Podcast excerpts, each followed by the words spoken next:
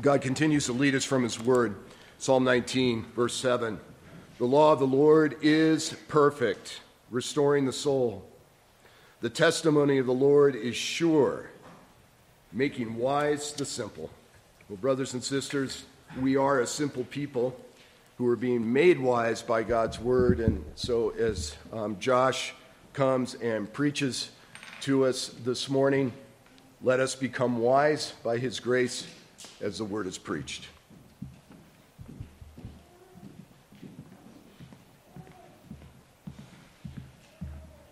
Good morning.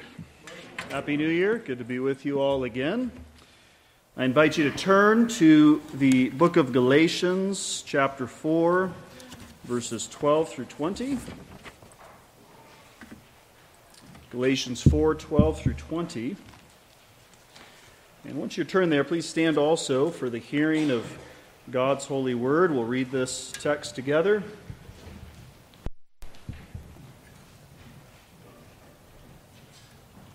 Galatians 4, verse 12. Hear now the word of God. Brethren, I urge you to become like me, for I became like you. You have not injured me at all. You know that because of physical infirmity, I preached the gospel to you at the first. And my trial, which was in my flesh, you did not despise or reject, but you received me as an angel of God, even as Christ Jesus. What then was the blessing you enjoyed? For I bear you witness that if possible you would have plucked out your own eyes and given them to me. Have I therefore become your enemy because I tell you the truth? They zealously court you, but for no good. Yes, they want to exclude you that you may be zealous for them. But it is good to be zealous in a good thing always, and not only when I am present with you. My little children, for whom I labor in birth again until Christ is formed in you, I would like to be present with you now and to change my tone, for I have doubts about you. This is God's word. Amen. You may be seated, and uh, we will uh, go to the Lord's Prayer now as we look to this passage. Holy Father, we thank you for your word, which is truth and we ask that you would sanctify us by that word. Please uh, give us understanding uh, of this word that we might see its relevance for us, that it would speak to uh, our hearts, that it would strengthen us as the body of Christ. Uh, and we ask this in the name of our Lord. Amen. Well, it's good to be with you all again. Uh, I am here preaching on a passage from Galatians that uh, feels like a bit of an intermission sort of section in Galatians outside of the uh, extended argument that is found in the book of Galatians. And the reason I chose this passage is because I have found much personal benefit from it, much edification uh, from this passage. It is, I would say, the most personal portion of the letter of Galatians. And this is, of course, a letter that's filled with doctrinal instruction about important matters. Uh, we learn much about justification, we learn much about Christian freedom. Uh, there are so many important topics in Galatians, but it's important to remember as we come to this letter that Galatians was not written as an impersonal book to an unknown, unfaced uh, people.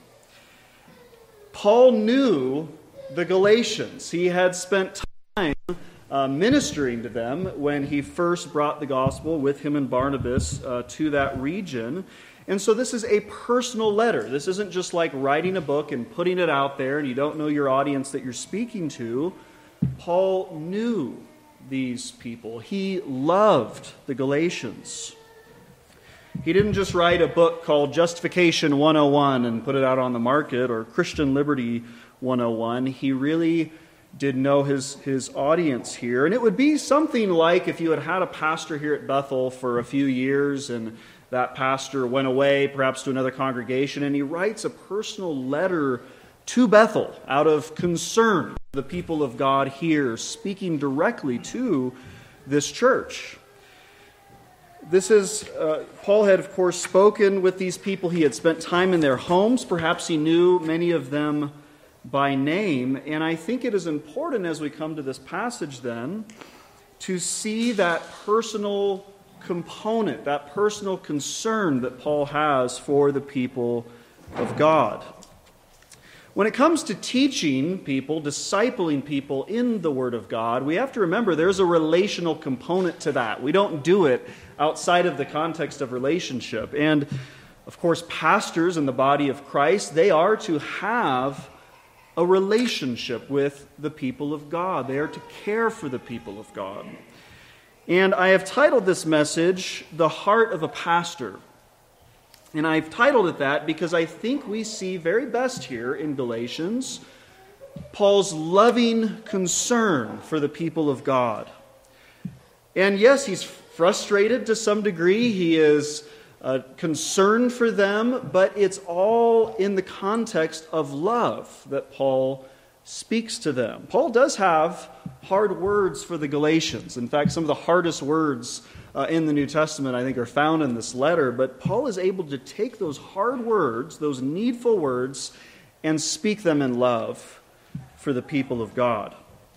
And in this regard, I find that this passage has much application for us Certainly, it speaks to elders and pastors about how they need to speak to God's people at times, how they need to shepherd them.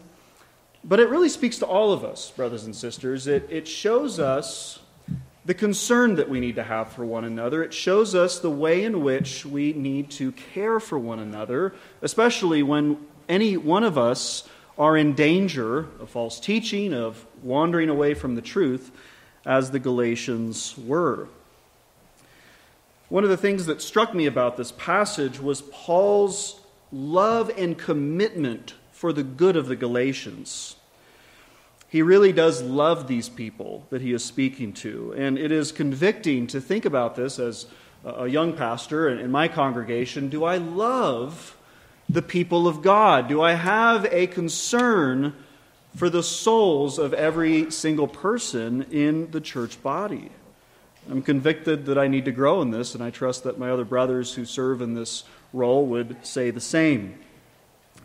So, we're going to look here at three aspects of this passage uh, organized around what a faithful uh, pastor looks like and how he acts, and then we'll apply it to all of us as well. So, the three sections, which you'll see, I think, in your notes, is number one, the faithful pastor reminds. That's verses 12 through 15. Secondly, the faithful pastor speaks the truth. That's in verse 16. And then, third and finally, we have the aim of a faithful pastor, which is Christ formed in God's people. That's what Paul was aiming at in his ministry. So let's look at each of these today. We begin with the faithful pastor reminding the people of God. That's what we find in verse 12. And this really is an essential aspect of faithful shepherding in the body of Christ is that you need to remind God's people about the truth. Of course, there's a sense in which every single Sunday when you preach the gospel, you're reminding people about the core essential beliefs upon which their life is based. But there's also at times a need to remind God's people of past blessings, perhaps things that they had forgotten about as they were defecting from the truth in the case of the Galatians. Perhaps you remind them about past relationships, the love that you shared with them, and that's what Paul does in particular here. And it's important to remind and to be reminded because, in the context of relational breakdown, when that occurs, it's amazing how, when we're in the midst of conflict or we're in, dealing with uh, somebody that is de- departing from the church, it's al- almost as if we forget about everything that came before it. I've seen this many times.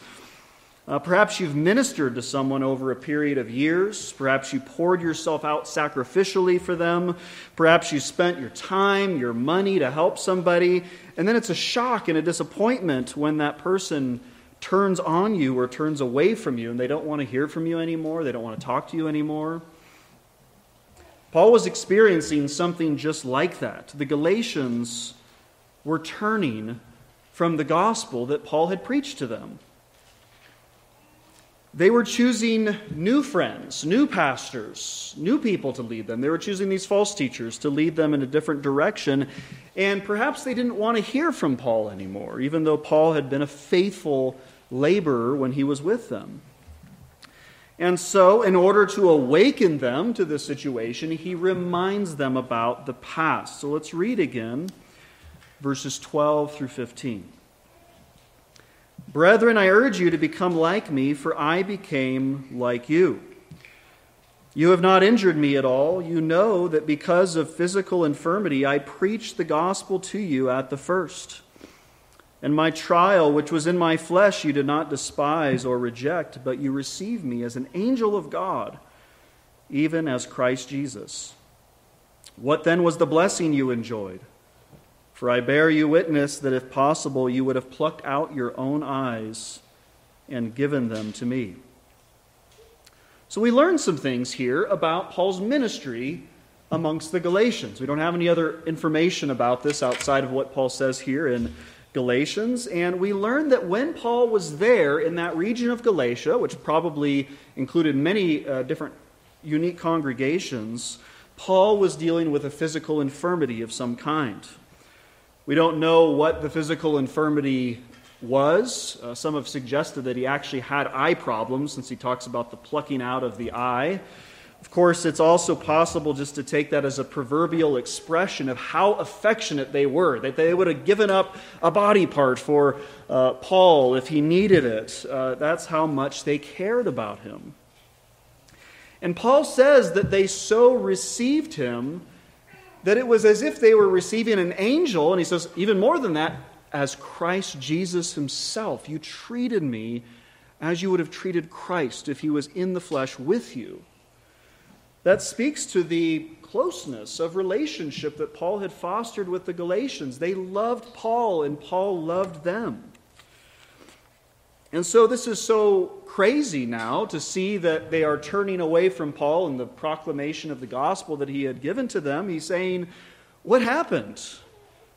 We were walking together. You loved me, and I, I expressed love for you. What has happened now that you are not wanting to hear from me anymore? What is happening that you're turning from the truth? Now, not only does he talk about his personal relationship, that's part of this relational component of Paul's heart as a pastor, but he also speaks about the gospel itself uh, and the importance of that that they had received. And it's, it's a little bit uh, veiled here, but he has this phrase, Where then was the blessing you enjoyed? Or as some translations render it, Where then is your blessedness? And it's a an odd phrase, but I actually believe that what Paul is referring to are the blessings of God that came in the proclamation of the gospel at the first. Paul was speaking to them about what God had done. In fact, if you look at chapter 3, verses 1 through 3 or so, he speaks about how the work of the Spirit had been uh, poured out upon them, how they had received uh, the work of the Spirit. And Paul wants them to remember the blessings of the gospel. The glad tidings about Jesus were faithfully preached by Paul and Barnabas in the region of Galatia. And when the Christians of Galatia heard this good news, they believed and they received the Holy Spirit.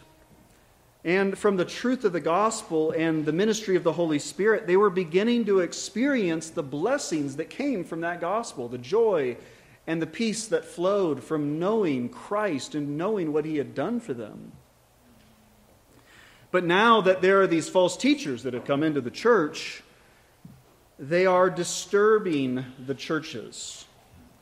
Paul talks about this that the Galatians were being troubled, they were being disturbed, they were being confused by the false teachers that had come amongst them. If you look at chapter 1, verses 6 through 7, you'll see Paul's shock at this uh, departure from the truth.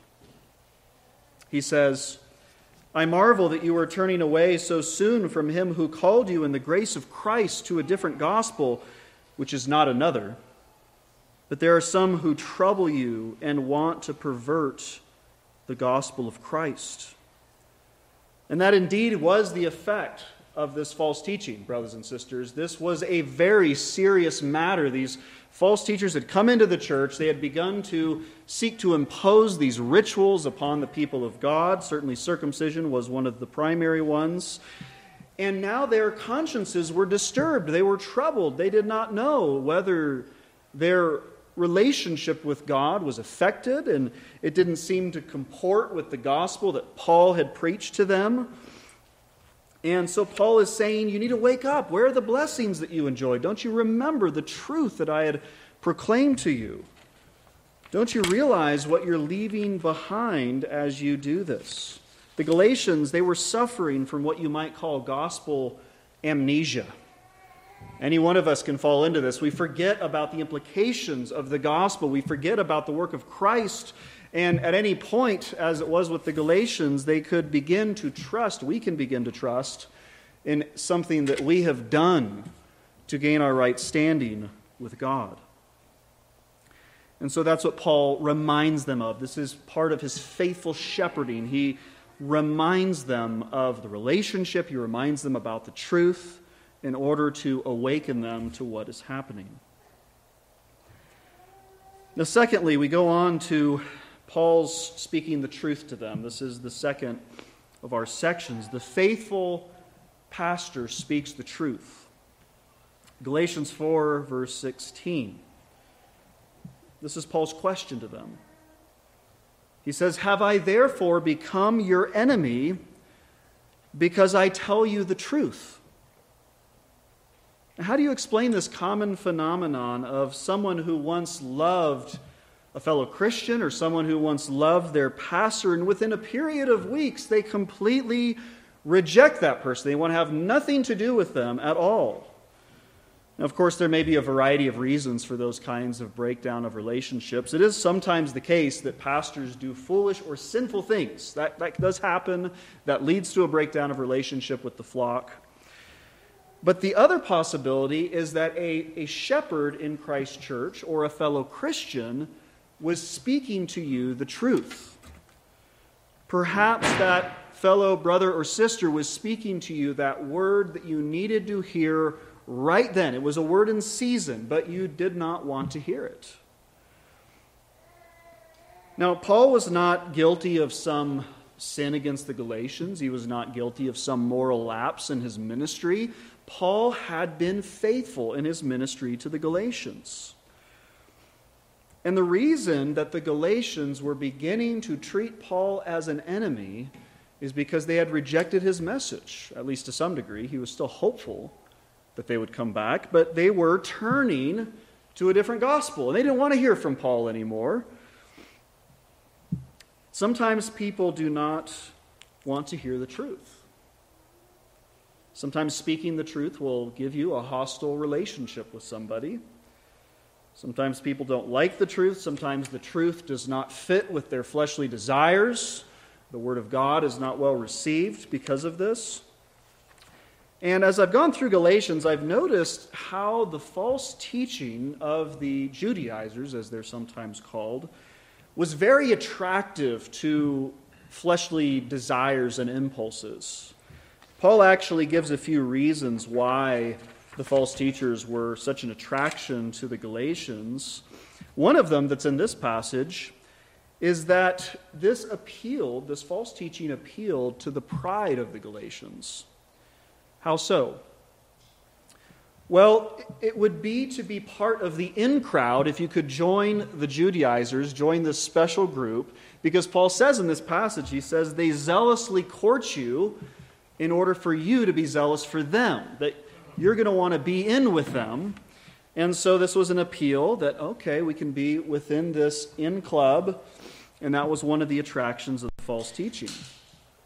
Paul will say later in Galatians that one of the reasons that people uh, departed from the true gospel is because they feared the persecution that came with the cross of Christ. In other words, they feared man. They, they did not want to be part of this scandal of the gospel and the offense that it caused to natural man, and so some forsook the cross because they would no longer have to be persecuted. That's what Paul says later in chapter 5. And of course, another reason this false teaching appealed to them was it, it appealed to our natural human, natural fallen human instinct of self righteousness. To wear the badge of honor of doing these various rituals, to boast in one's flesh, Paul says, was one of their impulses. In chapter 6, he says that. And Paul is speaking against all of this. He's saying, forget all of this, forget this false teaching. You need to remember the cross of Christ. If righteousness were by law keeping, then Christ died in vain. There's no point for the cross if that is the case. And so Paul is speaking the truth. He's speaking hard words to them, and they perhaps do not want to hear it. And what we find here is that one can love somebody and speak very hard words to them. It is possible to do both. Perhaps it seems more uh, common that when we speak hard words or we might think of unkind or mean words. We don't do it in love. But one can indeed speak hard words in love. When, when guided by the Spirit of God, when brought as a word in season, it is possible.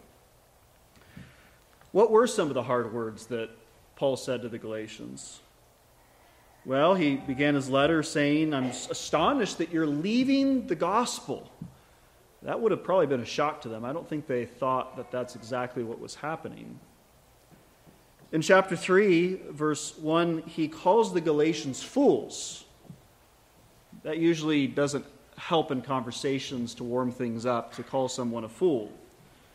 He says to them that they had been bewitched, they were under a spell of these false teachers. He goes on to say, if you accept yourself off from the grace of God, these are hard words. These are direct, plain, direct words. Now, when pastors speak words of truth, sometimes hard words, hopefully motivated by love in every case, sometimes they experience the pain of rejection. Pastors routinely get in trouble for being direct. And the same goes for Christians in general. If you're direct with somebody, you're speaking the truth, you, you are bound to probably get in trouble in the process. But if that word that we bring is brought with truth, brought with love, brought as a word in season, then we should each be willing to receive such hard words when they come. I appreciated what Calvin said about this in his sermon on this passage. He said, If a person scolds us vehemently and gives us good counsel, seeking to deliver us from some evil or other, and we cannot bear it, we are assuredly battling against God. What he's saying is that when a faithful word is brought, even if it's a hard word, it is the word of God for us and it needs to be received. Would you battle against the Lord who delivers this word to you through a faithful brother or sister in Christ when you need to hear it? We dare not battle against the Lord's word delivered through faithful faithful Christians. And what we find, for example, in the Proverbs is this category of what is called a faithful wound. Proverbs 27 speaks about this.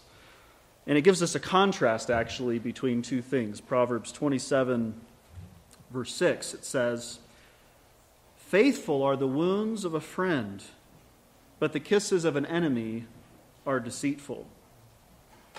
So the proverb is very helpful for us here. It says that sometimes it's the case that it is your friend who comes, they really care about you, they really love you, and they wound you. But those are faithful wounds. On the other hand, you have enemies who are really not out for your well being, and they will give you kisses. It will seem pleasant, it will seem desirable, it will seem to be warm, uh, and nevertheless, it will not be for your ultimate good. And that was the case with the false teachers in Galatia. They were enemies. They were, but they were giving kisses to the Galatians, as it were. They were seeking to create an affectionate relationship with them, even as they were doing harm to their souls, even if they didn't think they were. And if you read about how Paul speaks about these false teachers, he is unsparing. Uh, Galatians 2, verse 4, listen to what he says about the false brothers in uh, in Antioch, bringing a very similar teaching.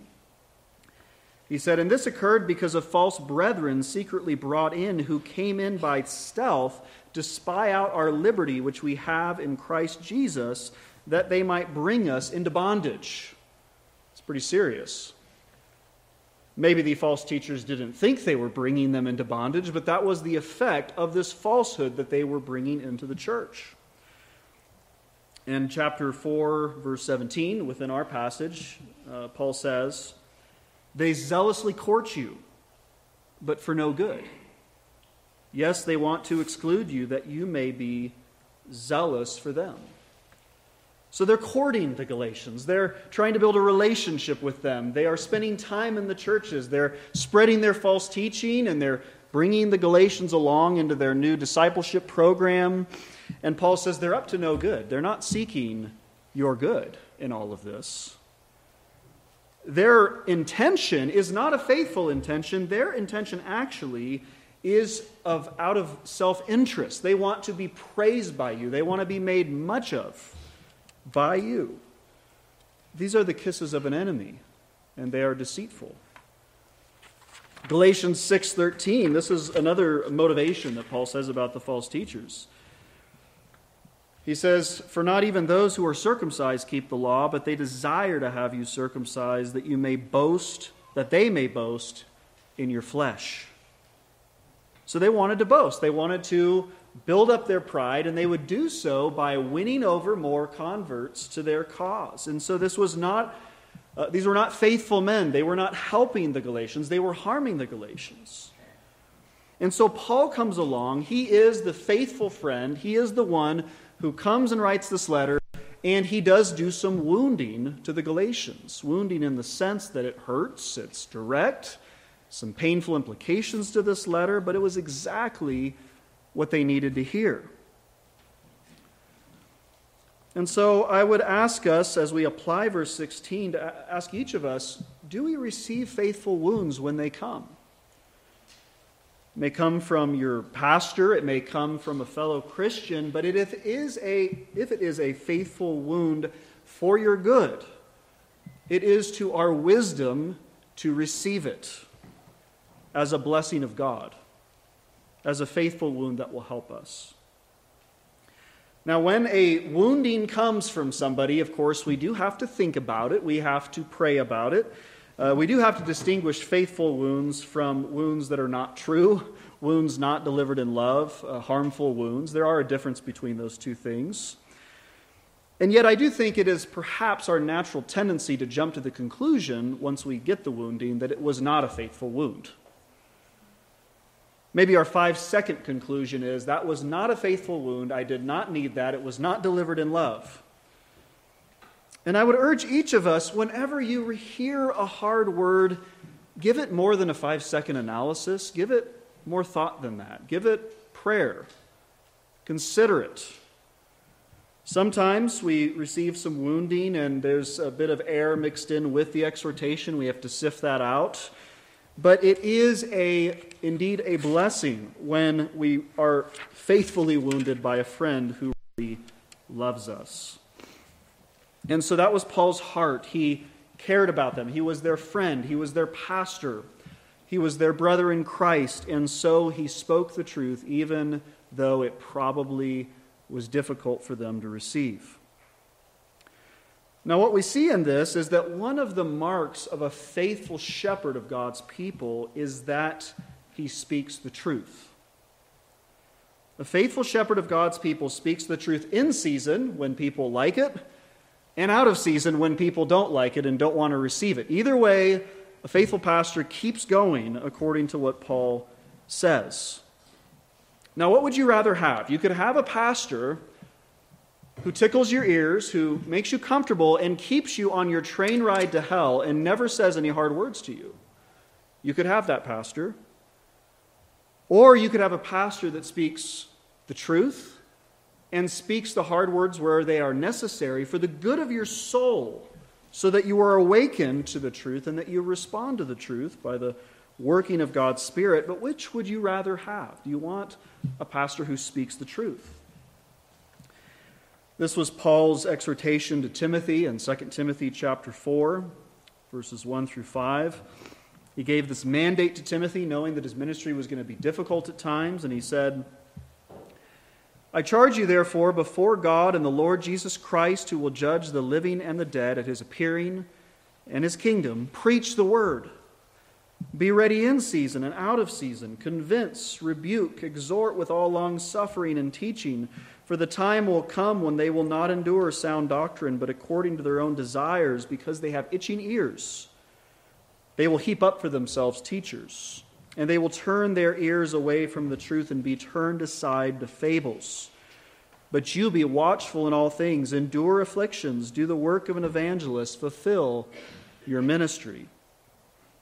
So, Paul gives Timothy a very helpful heads up here. He says, You're going to preach the word, and I want you to understand that there's going to be hard times and easier times. There's going to be seasons where there's a reception of the truth, people are excited about the truth, going to be seasons when perhaps it feels that the majority of, of people are rejecting you or they're unhappy with you and your ministry. And he says, This is just the work of an evangelist. You're going to have to endure afflictions, it gets difficult. Uh, th- this is what a faithful pastor does. He goes on, he keeps preaching the truth. He, he declares it no matter what the response is, and he seeks to do it faithfully in accord with the Word of God. And so we see that as the second mark here of this faithful shepherd. He speaks the truth, even when it's difficult. Now we come to the third and final section the aim of a faithful pastor Christ formed in God's people. Now, in this section here, particularly in verse 19, Paul describes his longing, his desire for the Galatians and how they would grow. He, we see his love, his earnest, earnest concern for them as a faithful shepherd. And it was his aim that Christ would be formed within them. You know, a faithful, a faithful pastor's aim in ministry is not their own self advancement, it's not focusing upon their increase in income gaining accolades of men or getting their next book deal. That's all not important to a faithful pastor. What is important to a faithful pastor is the formation of the character of Jesus Christ in God's people. Look at verses 19 through 20. My little children, for whom I labor in birth again until Christ is formed in you. I would like to be present with you now and to change my tone, for I have doubts about you. Now, what a picture for Paul to choose uh, to describe his concern and his desire for the Galatians. He, he says that he's experiencing labor pains as he desires the Galatians to be born, as it were, or formed into the character of Christ. Now, sometimes I think women uh, object to the use of pregnancy and labor illustrations by men. Uh, and it is a weighty objection since men do not have the direct experience of going through labor. And certainly Paul did not have that experience either. But despite that objection uh, that is sometimes brought, this is a very valuable illustration for us that speaks to Paul's concern, loving concern for the Galatians. And I was trying to summarize how this picture helps us in understanding Paul's heart for God's people. And so I, I summarize some of the points that seem to emerge naturally if you think about uh, the experience of labor. And in this case, I checked the list with my wife to make sure that this is accurate uh, before giving it to you. And she said that, yes, indeed, this is accurate. So, what do you, what do you find in the context of labor pains and a mother's love for her child? Well, first of all, pregnant mothers love their babies very, very much. That's rather obvious, isn't it? Though they have suffered much to carry these children, they love these children with a deep and natural affection. They care about the well being of this child whom they've carried. Secondly, moms in labor are extremely desirous to see their children born. They, they want the labor process to be carried out to the end and to end as soon as possible, ideally, of course. And third, even though labor is difficult and painful beyond most other human experiences, the outcome of that labor having been completed is great joy. When that child is safely born and received into the mother's arms, there is a immense amount of joy that is expressed upon the completion of that birth. And so Paul is taking this picture. He's saying, This is my concern for you, Galatians. I, I want to see you not only come back to the truth, not go this other way, but to see Christ formed in you. So Paul wanted them to know his love for them, he, and he didn't want his labor to be frustrated. He had labored in the gospel to see the Galatians brought forth and to grow in maturity, and he didn't want to see that process come to an end and then the Galatians don't continue in the truth. And so, what this tells us about the heart of a faithful pastor is that a faithful pastor is deeply invested in the well being of Christ's people. He cares deeply about them. Paul is not a disinterested pastor that could care less about what happens to the Galatians. He, he could have heard news about the false teachers that had been delivered to him, and he could have said, Oh, well, I, I told them the truth. I don't know what happened to them. It's their fault, I guess, to receive this, this false message and just could have left it there. But that's not Paul. He, he's concerned. He has a passionate and loving concern, so he writes to them in order to win them back. So Paul cares, he cares deeply. And what we can ask ourselves, whether we are uh, elders in the church or whether, or all of us, of course, being brothers and sisters in Christ, is this Do I care about the well being, the spiritual well being of my fellow brother or sister in Christ? We must remember that the supreme example of love is our Lord Jesus Christ, who went so far to lay down his life for the sheep. Will we ourselves for the good of our fellow Christian? We ought not to think about this in the way that Cain thought about things. You remember when the Lord confronted Cain about his brother, and, and the Lord says, Where's your brother Abel? And he says, Am I my brother's keeper? Why are you asking me? effectively, is what he's saying. What does this have to do with me? But that is not to be the perspective that we have spiritually speaking of every single member of Christ's body. We should be saying, Yes, I am concerned for my brother and sister in Christ. I care about them. I, I want to help them. I want to edify them. I want to pray for them. I want to speak the truth and help them. So that should be our aim, uh, whether we are shepherds in the church uh, as ordained uh, to such office or whether uh, each of us, of course, have this calling to minister to one another. Now, I've described what Paul longed for, his aim that Christ would be formed in them, and now I want to dig a little bit deeper into that phrase Christ formed in you, that Paul uses in verse 19. What does Paul mean by that? This was Paul's aim. And I think this is such a helpful description of what a Christian is and is becoming. Christ is being formed within every true Christian. And to make sense of this phrase, we need to remember something that Paul has already taught in Galatians, one of the most important, probably the most memorized verse in all of Galatians, which is Galatians 2, verse 20. Listen to what Paul says about the Christian life in that verse. I have been crucified with Christ. It is no longer I who live, but Christ lives in me. And the life which I now live in the flesh, I live by faith in the Son of God who loved me and gave himself for me. And what Paul is describing in this key verse is what we call union with Jesus Christ. That by faith we are united to Christ, we become one with him and all of his benefits, as we might call them, all of his blessings, all that is found in him flows to us because we are connected to him spiritually. And what he says here is that his old identity has gone, is died, it's been crucified with Christ, it's gone. Now he is alive with Christ, in Christ. Now, this is a very important fact that we need to recognize about the nature of a true Christian. A Christian is someone who is alive in Jesus Christ. Christians are not spiritually dead people. Ephesians chapter 2, of course, explains this very important truth about salvation that we are uh, given new life by the power of God. We're raised up with Christ, we're seated with we are granted this gift of salvation by grace through faith, not of anything that we have done.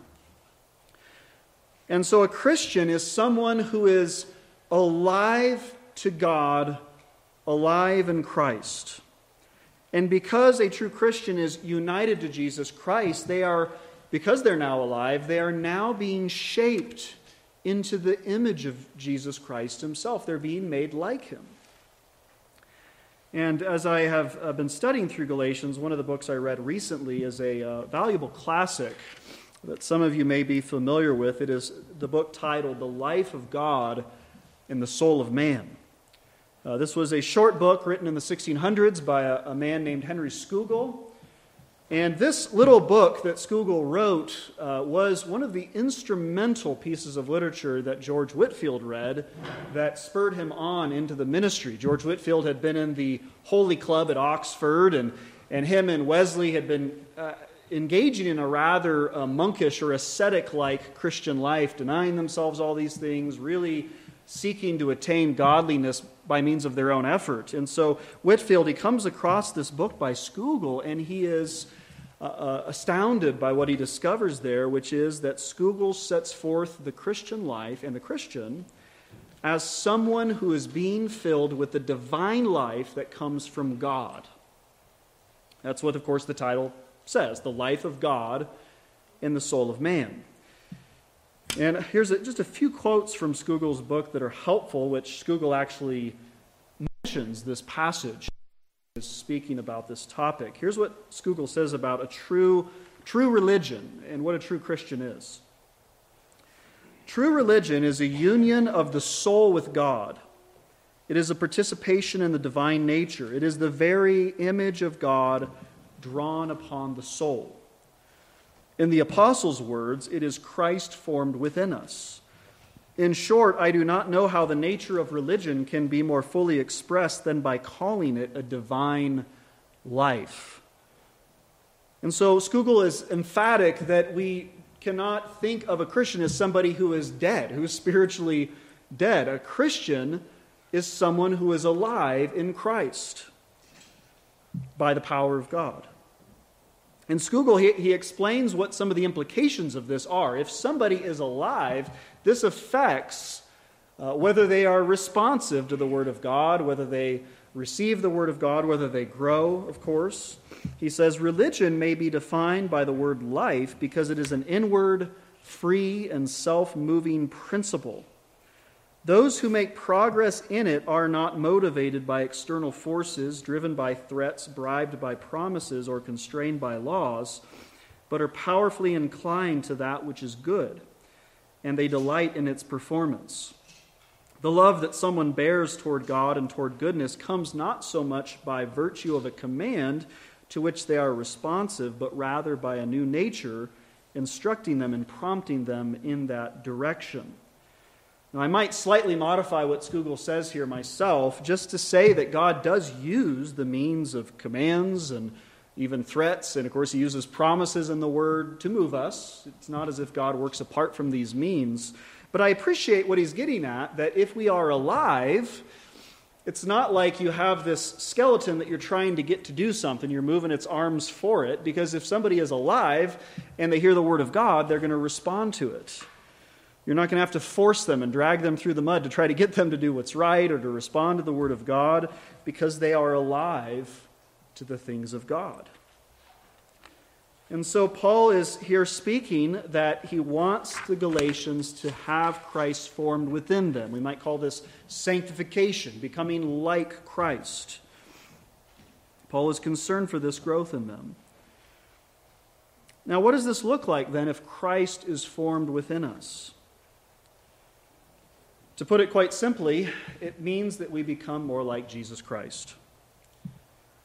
Our love becomes more like the love of Christ, which is a love that never fails, a love that endures wrongs, a love that does not seek its own interests. If we are having Christ formed within us, we're going to increasingly demonstrate the humility of Christ.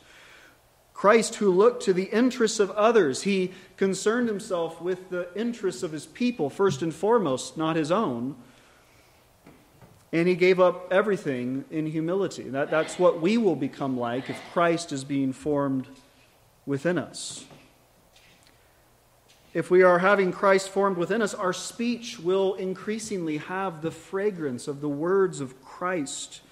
Our, our words will flow with wisdom, with kindness, with power, with truth. Increasingly, that will be the case. We know this is a, a lifelong process for us up until glory, but it is indeed a real process that the Spirit brings about. We will be increasingly predisposed to do good to others. That will be our aim. We will find ways in which to serve rather than to be served, because that's what Jesus did. He says, The Son of Man did not come to be served, but to serve and to give his life as a ransom for many.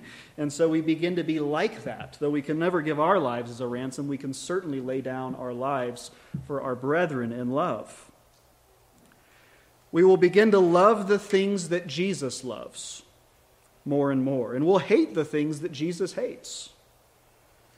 We will love mercy and compassion and justice. Jesus cared about all of those.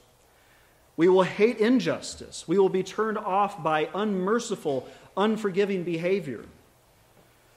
We will not want to have anything to do with unrighteous anger in short, in every way possible, we will become like our Lord. His resurrection life will be formed within us. And a good question for each of us to consider at this point is Is this my interest? Is this my desire? Is this my great desire in life, or my desire for 2023 that Christ would be formed within me? And if you're thinking in terms of goals and plans that you lay to achieve those goals, I would ask you is your top goal in life to glorify God by becoming like Jesus Christ? Do our life priorities evidence that that is indeed the goal that we pursue? And so that should be the aim of the faithful pastor, and it should be the aim of every Christian that Christ would be formed within us. Well, in this passage, we have seen Paul's most personal words to his brethren in Galatia, and what we have observed is a man who loves God's people. He is so committed to the spiritual well being of these people that he will say whatever words are needful to them at this time. He reminds, he warns, and he speaks with warm affection for them at the same time. And I find here for us brothers and sisters, that Paul's words are a model of ministry for us. How do we minister to one another, especially when somebody is going astray, like the Galatians were? Well, Paul shows us the way. We remind them of God's past blessings. We speak the truth, even when it's difficult. And in all of it, we aim at their well being, that Christ would be formed in the life of every believer. So, brothers and sisters, we can close in prayer asking that God would make these aims our aims as we minister in the body of Christ. Let's close in prayer. Our Father in heaven, we, we do thank you for this precious time spent in your word. Your word is a gift to us, and it speaks with such power and relevance. We ask now that you would create this kind of ministry in our congregations, that we as pastors would be faithful to this call, and that we, as disciples of Christ, would seek to lovingly speak the truth to one another, that we would aim at the spiritual well being of one another. And we desire that you would be glorified, Lord, in that you would, you would be, that Christ would be formed within us as your people, that we would become increasingly holy as that holy temple of God. We have already been set apart and so we ask that you would uh, further sanctify us for the glory of Christ's name. And we pray this in the name of Christ. Amen. We come now to the Lord's table together.